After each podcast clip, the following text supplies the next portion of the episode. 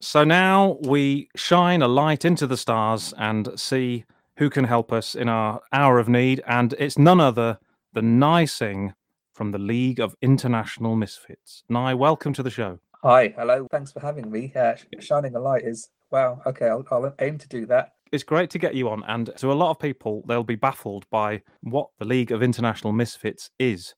So let's, should we start with that? Should we um, explore what your collective is? Yeah, absolutely. And and you know what? You, you kind of um, really, it's the longest, apart from being the longest U R L in history, it's also, we can we can shorten that to, to the L I M, which is what it is. But um, it kind of started with an idea of of wanting to be collective. I'm, I'm a songwriter um, and I've always worked in a kind of creative way, but on my own with regards to kind of like, like um, writing. And the league is really, the league part is really about just being in part of something which I wanted to become part of. I wanted it not to just become about what I do. The misfit part, if I you break it down, the misfit part is actually comes from a very kind of deep-rooted thing in my in my background, which is that I don't fit in anywhere culturally because I'm from a, a, a weird kind of background anyway. Um, but also from a musical point of view, I'm a songwriter, but I love my beats. I love my classical um, strings. Um, I love my global palette of sounds, uh, and I love my acoustic guitar. So that's where the misfit bit came from, uh, and it was all around that really. Um, that that moniker. So you've drawn together really, I guess I would describe some superheroes, maybe some supervillains, I don't know, but people across uh, sort of filmmaking and different artistic endeavors and musicians and poets and all, all kinds of creative folks yeah. around different projects and ideas and uh, and the themes. That's quite a difficult thing to do, isn't it? Find, you know, such a broad range of people that can can gel in the way that you've uh, that you've yeah. enabled them. That's quite simple. If if it, if what you do is collaborate, uh, and you honestly want to collaborate, uh, is the heart of what you do. And so for me, um, I've always wanted to collaborate. And when I started writing, if you if you break it down simplistically, you start with. And my my my um my instrument of choice or or uh, is is the guitar. So everything I do, I drop on guitars, and I start with a vocal and an idea of what I want to, what I want to say narratively. But I'm a producer, so then what I then then start to do is kind of build up um, that piece of work or that that that that that music, and I start to build up through a, a very kind of like a soundscape. And so then I start to introduce other people into the mix, really. And then um, I start to introduce other musicians who I know and who kind of musicians tend to like what I do because it's very thematic and it gives them a chance to do um, interesting things. Um, but also some of it's quite some of it's quite pre- prescribed. So I will write a lot of parts, string parts, organ parts, everything. But they will come along and they'll try and make it their own and, and collaborate. And that's what I wanted to do. Filmmakers love it. And I love visual arts. And my background is... Has, I have some visual arts in my background. So filmmakers love it because everything I do has, I have to write from a thematic point of view. I have to write with meaning uh, in my life and uh, in, in, in, in the soul of what I do. And so that could be from, for example, a, a piece of music and a track called The Light, which is not a love song, but it's about the light refers to the, the, um, the reflection of our retina displays and our obsession with tech. So the light refers to that, and then that, that that in its way gives you a thematic, and then artists and other people kind of then try and take that on board really, and um and make it make, and, and contribute. Yeah. So you mentioned um just going back to one thing you said about your your background and your heritage, if you like, and yeah, yeah. You know, I guess really what you were describing in some ways was you're a kind of global citizen, you know, in terms of you've got lots of I am.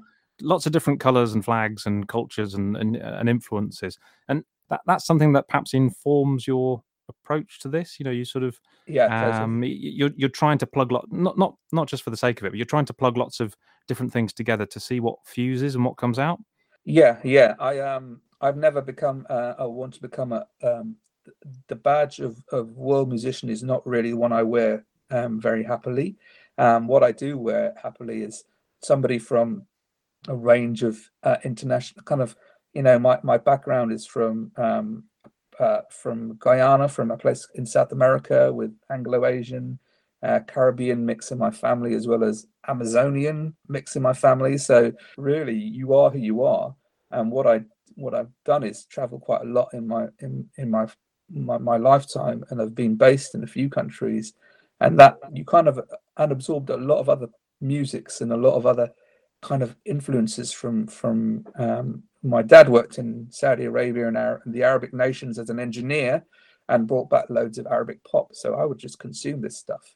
Um, but I was listening to like kind of Fleetwood Mac as well at the time, you know, and and then I was listening to kind of like d- dub, uh, and uh, we lived in Jamaica, so I kind of we we we had just reggae on our on, on our radios, and Peter Tosh and all those people. So, um, but still, I was listening to also pop uh, and all that stuff. About for me, it was never fulfilling a need to become eclectic deliberately. It was just it was fulfilling a need which said, um I don't, you know, all this is in my head, and how do I make it make sense of it in in in music? That's what it really was, I suppose.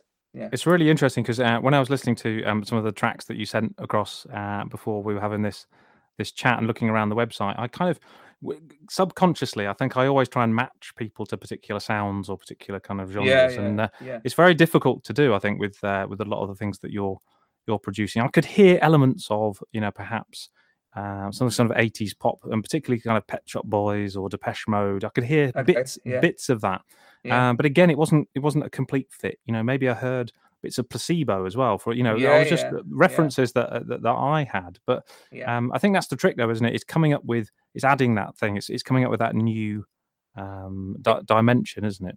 It's also really a challenge too, because what you do tend to do is, um, and in back in the day when um, we just um, you imagined H M V as a as a genre shop, then you you stuck Placebo in indie rock, you stuck um, the Pet Shop Boys or um, whoever in in electro pop and those things, and Um, where, you know, the marketability of, of what you do and, and how you do it always. Uh, I'm still a kind of, I still want like commercial, commercial kind of like, um, not success necessarily, but that commercial acknowledgement, uh, whether that, that, that measure of success is that actually this has an, a wider audience.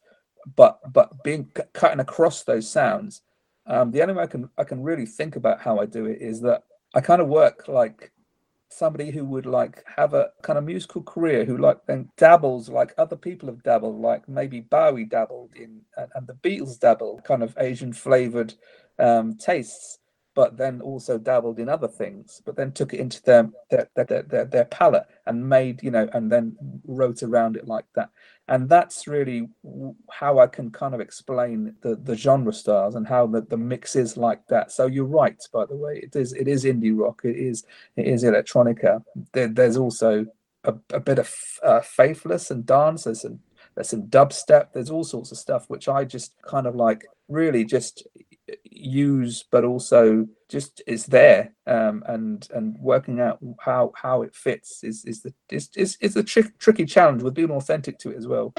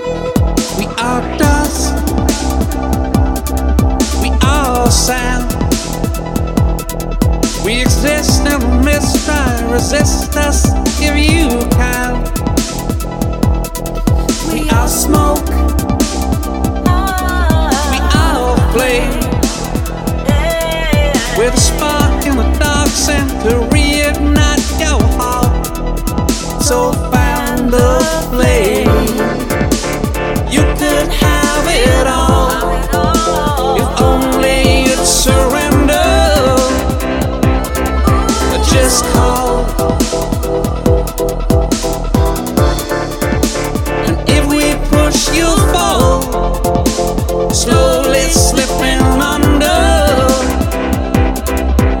it all.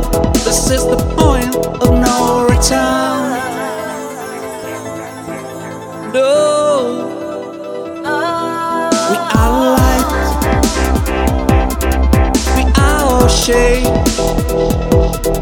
Where the lies see the hope pride, the choke but will grow again. We're the link, we're the chain, we fate that awaits, can't escape. So let's just lose ourselves in the rain. If only you'd surrender, just call me. If we push, you'll fall, slowly slipping under. It all, this is the point of no return.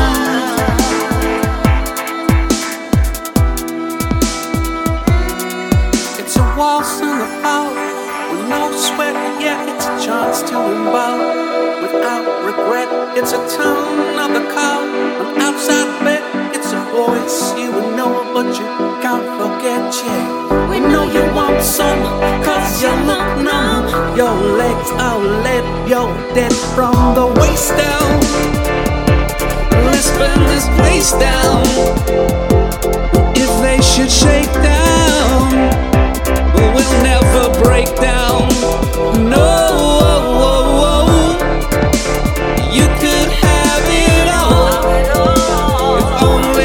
Surrender, just call me, yeah. If we push, you'll fall, slowly slipping under. It all, this is the point of no return.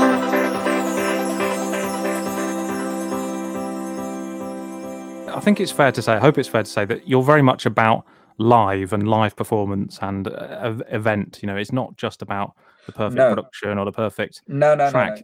And no, importantly, no. you've got, we, we should mention, you've got a couple of um, events on the horizon that uh, yeah, folks yeah. can come along to and uh, and find out a little bit more about um, who you are and what yeah. you do. And the first of those, interestingly, takes on dance as well. So uh, this is something yes. that's coming up on the third of April, I think, at that's the Arena right. Theatre in Wolverhampton. So tell us about this. Okay, so um, it's called a Euphoric Happening, and essentially, I was I was commissioned as as a as a musician and and, and composer, really, to work with a dance company who had had a project which they wanted to celebrate the euphoric nature of, of dance, and also that the lockdown or coming out of lockdown, uh, all those um, young adults really and young people who had experiences of kind of being suppressed within that whole lockdown experience in twenty twenty. Then having having the opportunity to just come out of lockdown and getting back to normal, if there is such a thing as normal, I suppose, these days. That kind of project gave me the chance to work with creating a soundscape with a palette, uh, a palette of sound that I use, which flits from Western classical cellos and, and strings through to prodigy-esque beats, through to dark soundscapes, through to kind of dub reggae chops and those things. So I I really worked with that that dance company and created this twenty minute, and I hope it is kind of epic, because it was supposed to be of a point of contact for, for for lockdown, as this project was.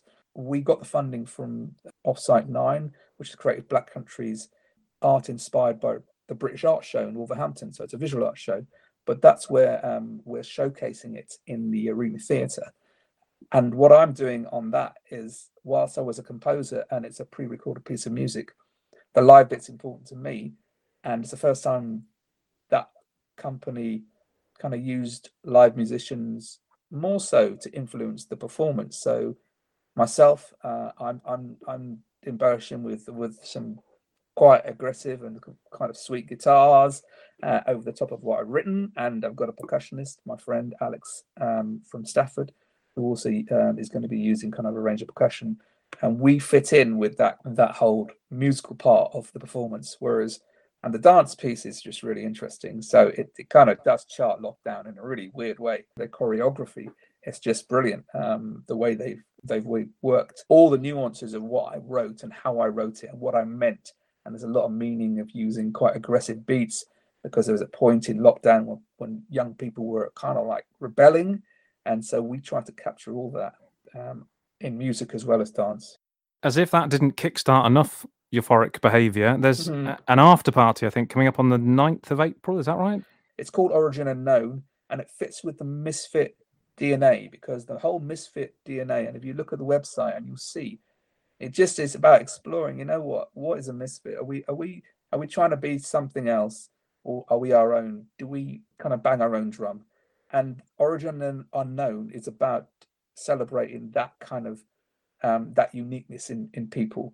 Um, but it also is an after party uh, for uh, British Art Show Nine, the Offsite Nine program. So um, we're gonna party like it's eighteen ninety-nine or nineteen ninety-nine. Make it pick your decade, or, or uh, and we we have a range of artists too. So we've got Neon, who's an amazing uh, dub and um, an R and B poet, a very philosophical hip hop artist, um, and then we've got Jutler, who's from Eastern Pressure Records, who makes and fuses beautiful drum and bass, actually, so very beaty, but with an Asian lilt, and actually very fluid. So it's not it's not that crunchy end of things, but it's it's very listenable and very moving.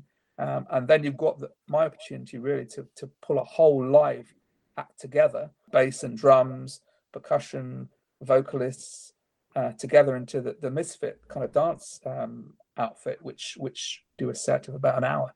So it's a chance for me to showcase what the Misfits do live. And I am a live musician, really, at the end of it. But I do program and I, I do produce. Um, but I, I I love that live engagement with people.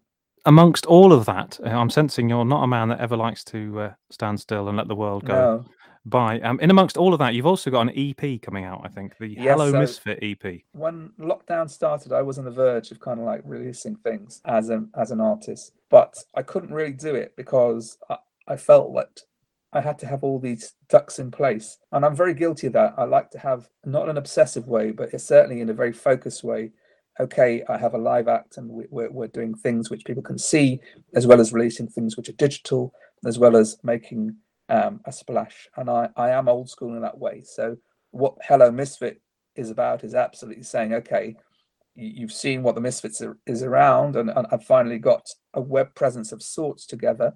Uh, and I am I am not that kind of musician who embraces social media, but I'm being helped with some of that. So we kind of launched that that E P, which includes a couple of really key uh, um, key tunes and key tracks in a in a portfolio, which kind of celebrates what what I what I can do, but also what people helping me uh, will contribute to as well. So, Ni, just finally, just tell us where we should go to find all of these wonderful things. And it's a really refreshing exploration. If you can, if you can make it to the website, um, I urge you to. So, Ni, just give us uh, give us that U R L. The U R L is w w w dot the league of international misfits dot com, or you can also go to we are the lim dot com, which is um, which uh, take your choice. Uh, the shorter U R L is is the one that we're we're pushing, because, of course, we realise that's a notepad version. So um, a lot of it depends on how confident you are at typing, I suppose, uh, at that stage. But um,